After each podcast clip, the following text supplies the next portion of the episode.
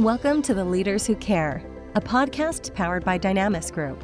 We are here to give the stage and support to those committed to create a positive and lasting impact, way beyond the profits and margins, the leaders of the world who care for others and serve a bigger purpose. Join us on the journey of creating a better, more caring world. And now to your host, Marian Tamelkov. Hello, dear audience. Thank you so much for your patience today. We are uh, having uh, a great guest today, uh, Catherine Bell. She's uh, somebody that's actually um, shared a lot in common and would love to uh, welcome her today. In a few words, uh, she's not only been serving leaders through executive search, but also she's awakening the fire in, in entrepreneurs and really through what she does and currently the ceo of the awakening company and also uh, um, serving many uh, fortune 500 organizations an author of bestseller uh, book as well and um, is really uh, one of those serial entrepreneurs that i was looking forward to welcome today catherine thank you so much for joining us today and uh, welcome to the leaders who care Marian, thank you so much for having me and for what you're doing here. It's remarkable, and thank you for doing it. Well, Catherine, you know, we, we have so many things in common here. And uh, of course, not only of sharing a big part of our lives of, of helping and, and others and through executive search and other things, but um, I would love to hear, of course, so much about you, but because there's so many to so much to I would like to ask, can you share one story that's from your past that is most representative of you something that will will share and will the audience will get to know you through a story that that describes you. It's that, i know you have a lot of stories but uh, if you pick one it'll be great. Definitely. Um, a story that i think really defines me because it's a story that keeps on repeating in my life. And that is the importance of tenacity. So, um, the idea for the Awakened Company just came into my ethos in a dimly lit cafe in New York City. And I, I said to my colleague, you know, I've got to write this book called The Awakened Company. And she looked at me and she said, Yes, you do. Yes, you do. And at that time, we were really just starting an executive search firm, Marian. And I'm like, okay, this is going to come to being. This this book.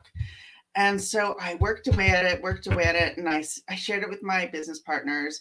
And they said, This is awful.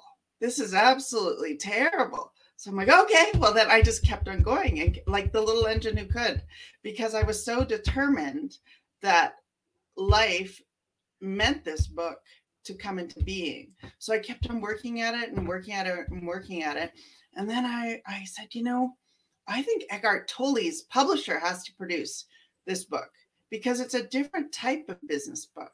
It's mm. one about leadership and corporate culture and how do we build better corporate cultures. So I got in contact with her and she said, No, I'm not going to publish this book. No way. So what I just kept on going and kept on going and kept on going. And then she's like, Well, maybe if you interview business leaders, that might be interesting. So I interviewed the CEO of um, Patagonia, Rose Marcario, Otto Scharmer from MIT, thought leaders around the world. And then I just kept on going, kept on going. And then I brought two collaborators in with me, Christopher Papadopoulos and Russ Hudson. And I just kept on going and kept on going. And then finally, probably after the fourth or fifth, fifth ask, after 500 pages of writing, uh, the Awakened Company came into being and was birthed and became a best selling book, an award winning book on how to create healthy cultures. So, in my life, something that's always kind of come up is tenacity. When you feel something so strongly in your core inner being as a leader, to keep on driving towards what that inner being is calling you to do.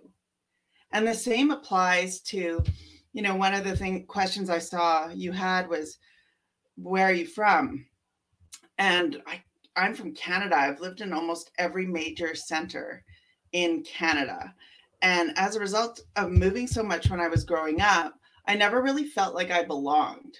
So I think that inner quest of belonging and that inner quest of following that thread of what is our inner calling us to do is a huge string, a huge theme in my life. Wow, what a wonderful story! And uh, thank you for sharing. Um, this is this is such a great. So, what kept you going? Of course, is what you said of the inner fire. Some people call it obviously different things. For me, it's probably the Holy Spirit in that aspect. But just keeping you really that that life, that fire and purpose. And even when you hear setbacks, you you still kept on going, and uh, then you know you're onto something. Um, despite the discouragement, you still do not give up. But that's not an easy one. How did you find the strength to go through those rejections and tough moments? Oh, Marian, I love the way you said about the the fire because I do feel like everybody has that candle, that flame within themselves, and often it's just about finding what ignites it for us. So that inner search to then manifest in the external world, be in the world, but not of it, so to speak. That I think is absolutely hugely important. Uh, and I just, you know, your question leads me to something that's very important for those on the quest, and that is the importance of relationships. Mm and just being around people who are supportive of what we want to create, maybe co create with us, like we're doing right now, to build a better world and better society for all. And that's the real uh, invitation is to, when things are challenging, get in touch and in connection with other people as well as your own inner flame. If I did not have that inner flame, there's no way that I would have completed the Awakening Company because everything was stacked against me. And often, you know, Marian, I'm the only female in the boardroom. And so I would constantly be putting myself into places of discomfort. So, well, invitation, discomfort, get connected with people, get connected to something, um, you know, that's beyond beyond our normal capacity, shall we say you know what they say putting yourself every inconveniencing yourself every day uh, leads to long convenience for the rest of your life. So uh, it is important that we do that every single day is consistency and makes that so. Thank you for sharing those points. And um, it's interesting today actually is the third birthday for dynamis group that I, I was so blessed to found with a team. And uh, when you talk about executive search um, and you founded uh, obviously the executive search company yourself and would love to hear your story about it. And um, you know for us those three years of course when we founded the company we were working in the backyard. It was very tough going through a lot of moments but we also had a conviction to go and do something much greater than just profit. That was the the fire that we had and serving leaders who care. So we be selective of who we work because the most precious thing we can give someone is our time.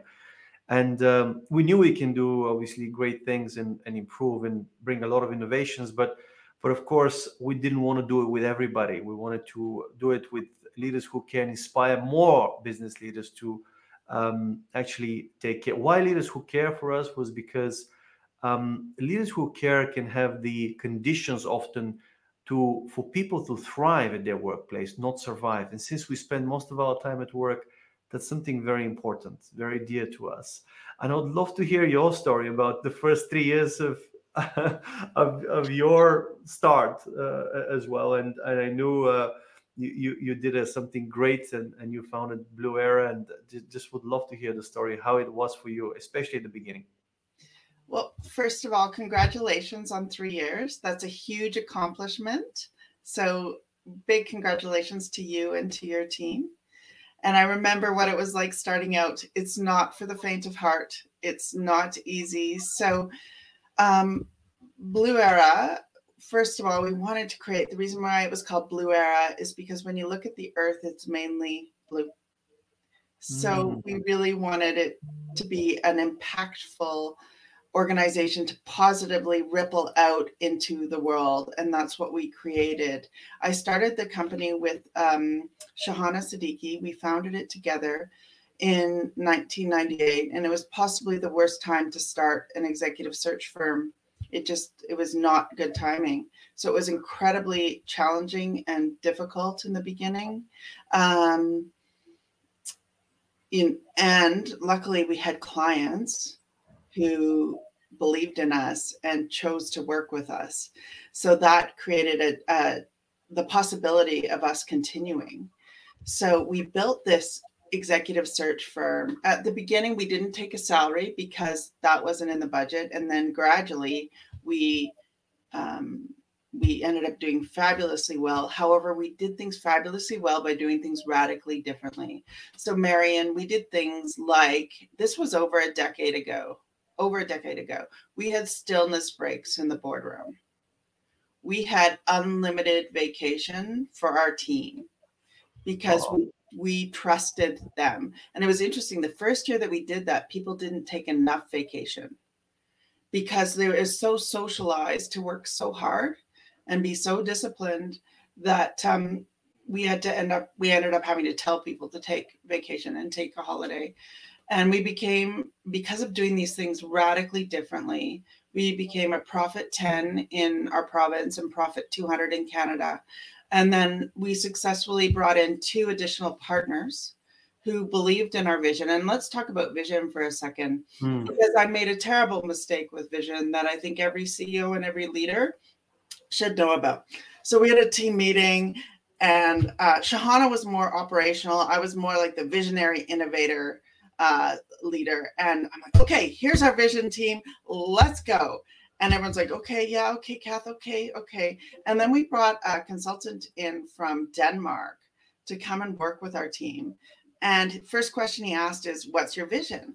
And nobody knew what our vision was. And I realized it's because people support what they create. And that's one of Margaret Wheatley's principles is people support what they create. And me as CEO kind of jamming the vision down their throat was not the way to go. So what did we do with that consultant in Denmark? We co-created the vision together. And that created far more impact, far more buy-in. And from there on, nobody forgot the vision in terms of why they were coming to work every single day. So then we brought in two more partners uh, to the executive search firm. And then we decided, and so gradually it was like I was birthing a baby. So the beginning was like having a baby, and then it was going into adolescence, into teenage years. And then I felt like I was kind of becoming grandma. So I'm like, and the Awakened Company was being birthed at the same time. So I'm like, oh, I need to pay attention to this. So we successfully sold the business to DHR International, and the Calgary office continues to thrive because they left the corporate culture alone. And so for me as a CEO, that whole transition experience was absolutely profound. And also now for me to watch my colleagues, my partners, to continue to kind of grow the tree is just an amazing thing. This is such a wonderful uh, story because not only because for me one of the greatest measurement of leadership is what happens behind you if we when you move on and um, if the company continues to thrive even more and better after you left then you've done a good job if the company doesn't then you probably haven't done a great job. And and uh, but tell us about the things that you do ra- radically different. You say unlimited vacation. Wow that must have been such a such a very you know 10 years ago well actually 1998 so that's what more than 24 years ago we're talking here. It's like wow you know like a long time. That's that's really now is even quite a, great idea in, in innovation but a lot more companies open to this. What were the other really um, things that made you unique uh, as a company well, I would say trust was a huge one. So, unlimited vacation. We did mindfulness breaks in the boardroom at any time. We did yoga together. We did volunteering together. Um, we did, in terms of job descriptions, we did videos. So, we'd get our clients on this is a long time ago, Marian. We did videos of our clients that we would feature them and use that as the job description and then we also were partnering we did enneagram so we did something called team transformations. So as part of our executive search service this was keep in mind a long time ago we would do team sessions with them because we had all been trained in something called the enneagram. Are you familiar with the enneagram marian or no? No please tell me. I would love to hear more. Oh marian I am thrilled to introduce you to it. So, it is a personality roadmap for how do we become more present in our lives. Ah, wow. Okay. Yeah. So, and we use that with our team and building our culture with our team is okay, what are our different Enneagram types? And the beautiful thing about it is we're all nine different types. So it doesn't just pigeonhole people, rather, it's a way of opening up our spirit, our possibility, getting away from our tunnel vision in terms of how we may perceive the world. So we did that with uh, within our own team. We did a whole bunch of training on who do we have to be to get to where we want to go, and then we also were doing that with our clients, and it was very powerful um, alchemically. So I would really suggest looking every team looking into the enneagram and how do we actually um, use who we are and who we are not um, to be the best uh, people we can be and to live into our full potential for impact. I love that. And thank you for sharing, really. Uh, for the audience that is listening that may be interested in, in the Enneagram, where do they find, where, where they could find information? So you can go to our website, awakencompany.com, because now we do a lot of work with the Enneagram and we have a whole bunch of uh, webinars, etc. Um, we've also partnered uh, with the thought leader in the world in New York, Russ Hudson, on doing a number of initiatives related to creativity and knowing the Enneagram. So go to awakencompany.com, go to our YouTube channel, you'll find a whole bunch of free services. Um, it is really important for us to awaken a new way of being because we all know what state the world is in. And we're only going to do that by getting to know ourselves on a very deep level.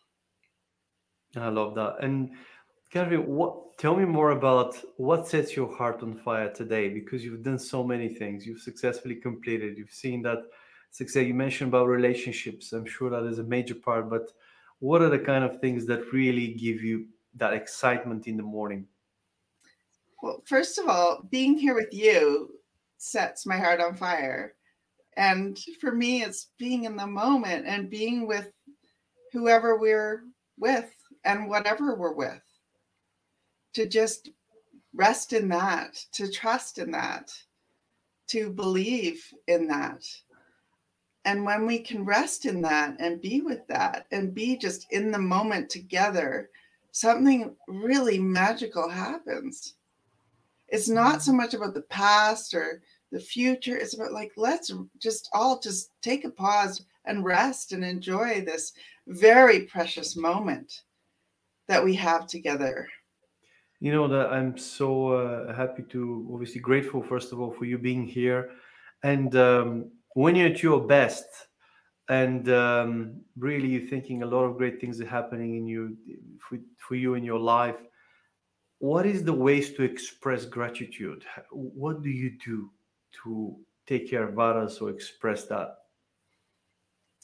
So this is a very very key thing for leaders to do and um, because I believe it magnifies everything. Gratitude is a magnifier. And let's just take something simple walking down the street, acknowledging somebody by looking at them. Let's mm. say you're mm. walking in your office, acknowledging, stopping to actually really connect with somebody and notice something about them that you're thankful for, that is beautiful, that is magnetic um, another thing, I'm really big into thank you notes and giving little gifts. So I would definitely do that. I also like to do, you know, one way I am, uh, one way I surprisingly say thank you to this life is I do something called the reverse pickpocket, Marian. And what I do is I grab the biggest bill in my wallet and I randomly give it to somebody. They don't know me. And I just say thank you. And I have a really bizarre story to tell you about when I did this once. So I was leaving the office and I said, okay, the third person I'm going to give this to, the third person, I had 50 in my wallet. I said, the third person I see, I'm going to give this to. Well, the third person I saw was a police officer. okay. So I walk up to him and I said, Excuse me, I do something called the reverse pickpocket. Sometimes I don't describe it. Sometimes I just run up to people and just give them money. Like, just it's just a way to say thank you for this life. Thank you for being here and pass it on. So the police officer said, Well, you know, you cannot give me this money. I said, I'm sorry, you don't have the option. You have to take it. And he said, Okay, fine. Like he knew I was not going to relent. So we went to um, a person uh, who was standing on the street and who was playing a flute for money. And he's like, okay, I'm going to give this to this person. And the person said, oh, thank you. I, am actually doing this for the drop in center. Um, and no, it wasn't the drop in center, it's the dream center, the dream center. And I was like, great. And ironically, uh, my boys and my husband and I were going to volunteer at the dream center that night and it helps people with recovery. So for me, we cannot say thank you to life in too many ways. Everything from thanking our colleagues to uh, thanking anyone we pass on the street to randomly doing wonderful things for people. Catherine, I can see why you've been very successful because you really understand people and relationships, and uh, that is not an easy thing to do. Of course, it's one of the key categories that we have in life. But um, tell us um, does that come naturally your ability to develop a relationship and shorten the distance so quickly? Because not everybody may have those abilities. And what would be your um, advice to to people leaders that want to improve their relationship that want to be thriving in their relationships uh, but they may not be there yet? Mm, great question. So for leaders there's probably three relationship hacks I would say that I have. Mm-hmm. And one hack is to first, when you're working with people, separate out what's the role and what's the relatedness. Mm-hmm. So Russ and I talk about this a lot. The the role is kind of the function. So, for example, uh, Sherry, who I work with at the Awakened Company, her function is really to help support me administration administratively and operationally. Now, our relationship, though, is far more powerful, and that's our heart connection. That's how we relate to each other as human beings. And when we understand the difference between role and relatedness, we can be fiercely compassionate. So, for example, let's say someone's in the wrong role, but we really like them. We know the kind thing to do isn't to keep them in that role the kind thing to do is to have, put them in another role or help them find another role. So this invites in fierce compassion and reality. The nice thing to do is to keep them in that role, but I that's not very healthy for either party. So there's one. Notice whether it's role or relationship. One hack. Uh, second hack would be how are we connected in the heart space? So that is how are we connected with our feelings, uh, with who we are. The second one is how we connected mindfully. So, are we being thoughtful? Are we asking intelligent questions? That's the second. And the third is are we giving um, each other autonomy? Are we giving each other independence? So, to think about our relationships, are we being mindful, heartful, and spacious? So, every time we go into a meeting, let's say with a candidate or with a client, just come in with that that wisdom. The other thing is there's three aspects to relationships, another three, uh, and that is are we being competent? Are we being positive? And are we being real? And just to mm. ask yourself those questions. I love what you said. You know, competence, of course, brings a lot of respect with people, and they understand, you know, that you you have uh, expertise or excellence in what you do positivity everybody likes to be around positive people and uh, that are not constantly miserable or criticized.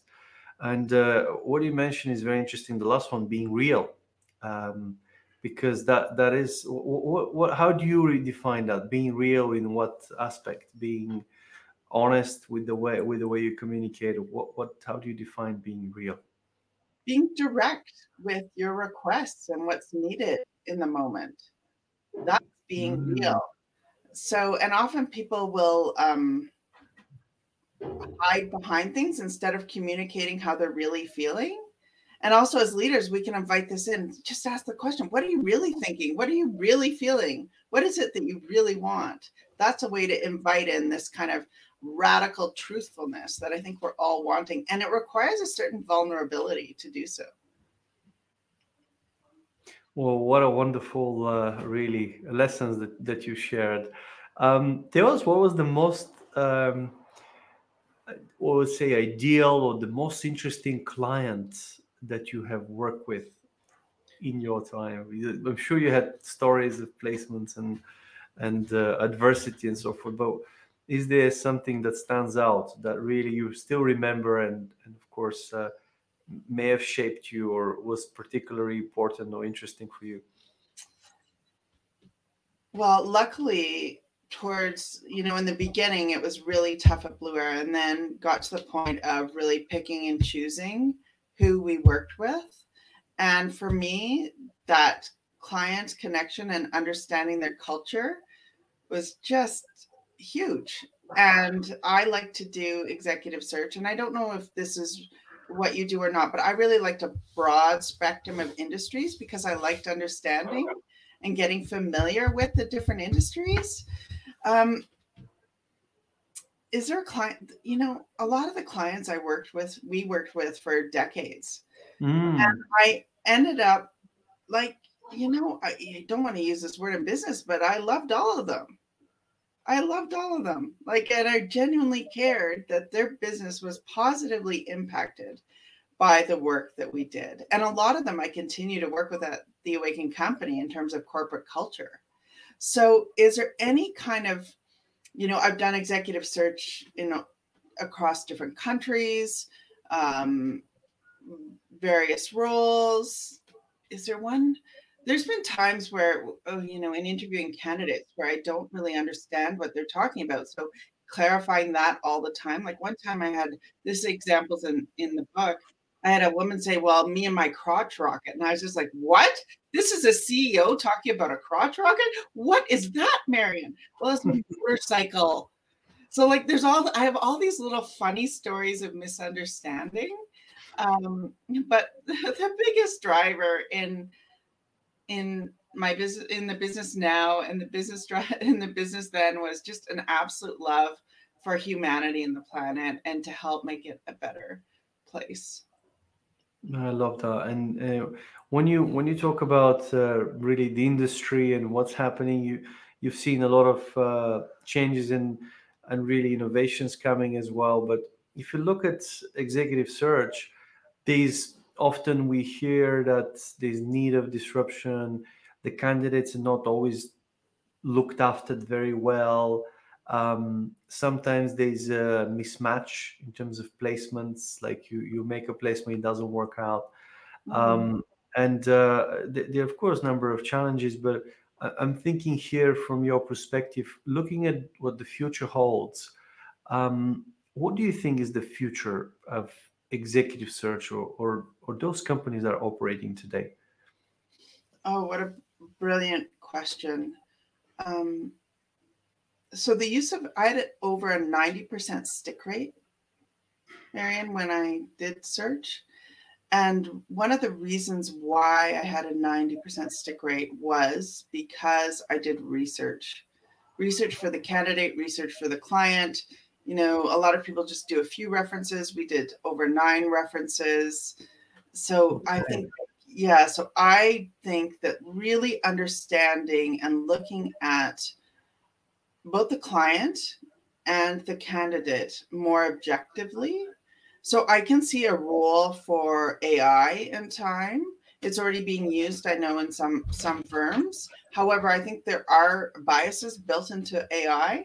So That's- we also need to pay attention to that. And I I do think our intuition as executive search professionals, as you you would know, is far more powerful than AI. So we need to kind of find a balance between the empirical and our intuition. And that's what I would say in terms of executive search. That's the the invitation for the future. Now I don't do executive search anymore. Now I'm solely focused on building healthy corporate cultures and uh, awakening the fire within and and through relationships, etc. However, I do think AI will play a role. Also, um, the whole piece around candidate integration and the measurement of personality is going to play a big role as well. Would you agree with me, Marian? Would no, you I was thinking, no, absolutely. I, I was thinking, what's the future of work like? And uh, I'm more and more uh, uh, looking at people, of course, uh, have different passions. So um, you may do executive search or have done in the past. Now you, you're in building corporate cultures, and these are different things that you evolve. But on, you also care about other things as well, and that may be giving back or being involved in other projects. So I'm more and more looking at that the future may uh, may kind of bring multiple projects at the same time. And and ideally organization may may enable to to operate in a few of those projects at the same time. But i i'm thinking more and more um, i'm just looking for how expensive it is for a company to hire senior executives and retain them. That's a huge cost especially for startups and unicorns. But so maybe a, a situation in the future where they actually might share some of those you know uh, if, they, if there's not conflict uh, situation and people might actually choose because they they have a great talent and uh, they might really bring things that are really um, much quicker than normal. They're not a nine to five um, role responsibility. They, they have fire they have passion. So I'm, I'm really interested to see how because I see senior executives interested in board level appointments. That means extra work in a way. So that's like a project work, but in addition to your role, as long as it doesn't conflict too much. So I, I'm I, am i am really curious to see how this is going to evolve. Um, because if if that's possible at top end, why wouldn't be possible for more middle management or or, or even younger, especially for younger students that are starting out, maybe actually healthy to experience a few uh, uh, work experience or internships or, or companies to compare, contrast, and find what they're really passionate about. What you're saying is so pow- powerful. I do believe the future of work is leaders working with other leaders differently. So, for example, if you look at the Awakened Company, I'm involved with something called the Center for the Purpose of the Corporation, which is thought leaders across Canada getting together to help define with organizations what is the future purpose of work. And if you look at our collaborations with uh, Russ Hudson, with many others, that to me is the future of work because to solve our challenges and the challenges that we face, Marian, we have to work together radically differently. And as such, um, some examples of things that I do is I'm an advisor to the Science Center. I'm an advisor to the Impact Society, which helps um, children. And I also created a not for profit to help females start their own businesses called the Awaken Project. So, and they're all intertwined. You might say, well, how is that intertwined? They all, as a leader, when you're learning, everything becomes grist for the mill, everything becomes uh, applicable in other parts of of your life and so often we think of things divided and really it's at the intersections that life becomes interesting so, which tool do we want to pull for what? And having the wisdom and knowledge and heart to be able to do so. So, I completely agree with what you're saying that we need to work differently and we need to work more interdependently together. I love the really that that project for the more many of the things you do and gathering thought leaders really to solve problems and tell us more about this. You know how how did it all start and what does it mean? It seems like really powerful and innovative as well. So, the Center for the Purpose of the Corporation is really a research and think tank for thought leaders in many different in all the different provinces i think or almost all the different provinces in canada and it was started by brian gallant and he is the former premier of new brunswick former premier of one of our provinces uh, as well as jamie watt who's the ceo of navigator which is a, a, a public kind of think tank firm.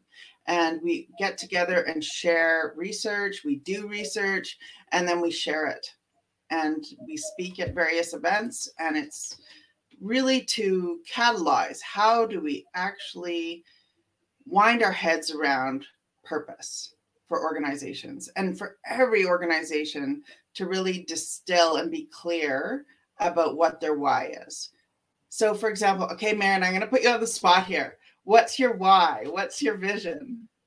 Well for us it's, it's wonderful. Thank you for asking these questions but our why is actually we want to make positive impact through business and uh, we choose to serve leaders who care and would love to help them fulfill their vision and purpose by attracting exceptionally gifted talent so for us that that is something powerful and why leaders who care because they normally from our experience have the intention and experience and heart to create those conditions where people can thrive not survive because when you make any, a placement of a CEO in Germany for 23,000 people, that's 23,000 families directly impacted by a single placement. So for us, that's very important. Really, how do we do this? Uh, and and I think, uh, and I believe that business is very powerful, and corporations, to your point, um, have enormous power if they actually clear on the direction and and uh, how they can serve the world apart from making money, because the money is a byproduct of your service. Um, you go out and serve and make a difference strive for excellence run from every failure mistakes.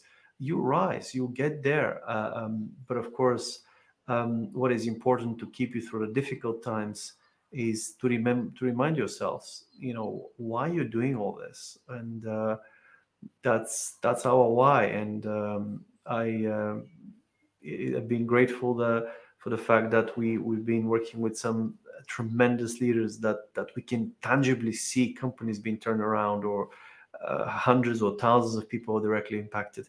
And that gives you that that really drive in the dark days or difficult days which you all are going through or, or have gone through very much so and i just want to commend you because most people when i ask that question they don't know how to respond so an invitation for every leader listening to this really get clear on the why, your purpose, and be able to articulate it. And then everyone in the organization to be able to articulate it. So there was one client that I worked with and helped them go from zero to over a billion dollars in less than five years. And it was wow. all yeah, yeah. Well you.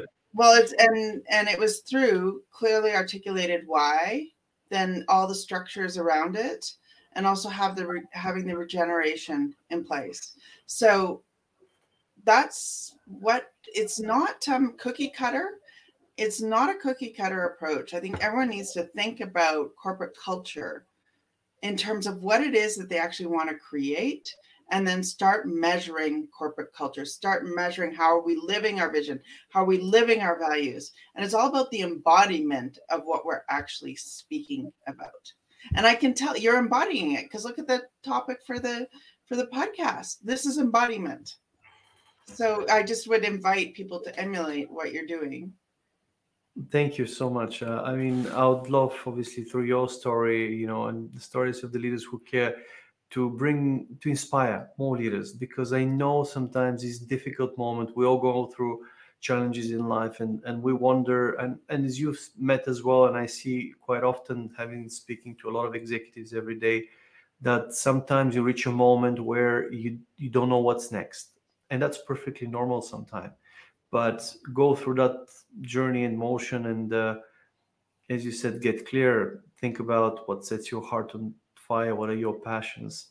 What are your key strengths and what are your values? If you get clear on those three you will be able to start thinking about what the vision could look like and and uh, be more deliberate about the companies you're willing to work for because or leaders as well because leaders can make you know a company may not be that let's say uh, recognized or uh, may not be at, at the top of its game but a leader who joined that company could make a difference and take that company forward. So I always uh, think of and look at leaders who actually um, uh, know what they want, but if they don't know, we could our responsibilities is to share some best practices and guide them in that moment. That for me is care. That for me is really part of, uh, of, of the exploration journey of life, and uh, that's why um, uh, having the this platform uh, not just a podcast. Uh, it is actually we connect a lot of the leaders and would, would love to amplify the impact because through business we can do so much. And uh, I would love to see more leaders thriving because if you if they thrive, their family will feel it, their friends will feel it, their community will feel it, everybody. And that that's maybe a, so if we kind of uh, you shared some advice already, but uh, um, when leaders are not clear on their why, what are the steps they should take? And now I'd love to talk about how you guys with the Awakening Company can help. Mm. So when leaders don't understand their intention, they will be blowing with the winds. And what do I mean by that? I mean that they will go with whatever is. They won't kind of set a direction either we lead or we're going to be led. And we may not be led by ourselves. We could be led by other people in directions we don't want to go. So, one of the key things I would suggest leaders cultivate is an I am statement. And what does an I am statement mean? An I am statement is something that you take a stand for that is unique to you, that is your own personal inner compass for how you actually want to be in the world. So I am, so for me, is I am a healthy universal muse to radiate love, wisdom, compassion in service to humanity and the planet. So to use that as a model for that's what drives me when I walk through the doorways. That's what I will say to myself so that I'm constantly reminding and ingraining it in my body in terms of why I'm here. And you'll know it's the right aim or vision if your body energy goes up when you describe it, Marian. So and and play with it for people not to think of it as a finite statement, but rather create an I am statement, draft it, start using it. When you walk through doorways repeat it to yourself. Feel it in your body. Does your body energy go up? Does your body energy go down? And and play with it. However to begin with an aim is so so so important. Um, and the awakening company it's like a drop in the ocean marion so the first drop is awakening ourselves. And how do we awaken ourselves? We have personal vision meditation or prayer, wherever you, whenever you take the time to come back to yourself. These are just small, these are small micro practices that everybody can do is come back to ourselves, have a vision, know what we take a stand for, and center ourselves from our body, our heart, and our, our minds, and then our relationships. So the next ripple so awaken ourselves and then awaken our relationships. And we've spoken about some hacks for relationships. And then the third is our organizations and teams is that's that outer ring. And then it ripples out from there. And I believe that businesses are here to solve the world's greatest challenges. And in doing so, um, not cause any more damage to either humanity or the planet. Uh, so, if people are complaining about businesses, stop the only way we're going to do it is by doing it differently together.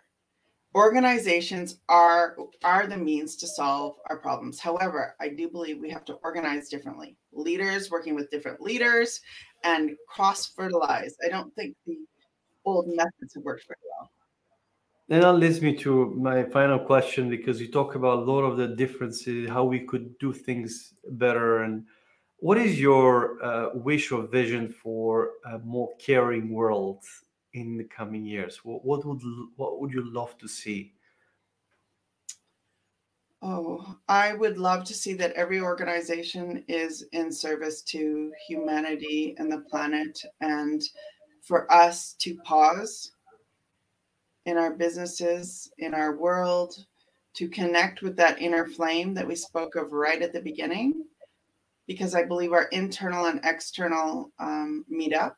And when we're internally more grounded, more centered, we can't do some of the things that we've been doing to other people in the planet. So that's my invitation. That's my ask. Thank you so much, uh, Catherine. Been a, a great to have you and for sharing all these insights. Our encouragement is, of course, to uh, more leaders to take a look at those advices and, uh, of course, um, what is the best way to reach out to you if anyone is interested in obviously uh, talking more about purpose and, and how to awaken uh, if they are not yet? how what is the best way to reach you? First of all, you raise a good point we're I think we're always awakening until we're not here. I don't think it's like a final destination. That's a good one. Every day is an opportunity. Yeah, every moment. So awakencompany.com. Uh, we're on Instagram, Twitter, Facebook, LinkedIn. Uh, link me in. I would love to continue the conversation. We also have LinkedIn groups as well. So please come and join us and also play with us. Like this is life is too short for it not to be joyous. Thank you so much. What a wonderful. You take care and blessings to you and your team and for the fantastic work you're doing. Thank you so much for having me, Marian, and to you. Congrats on year three. Thank you. Thanks for listening, and we hope you enjoyed this episode.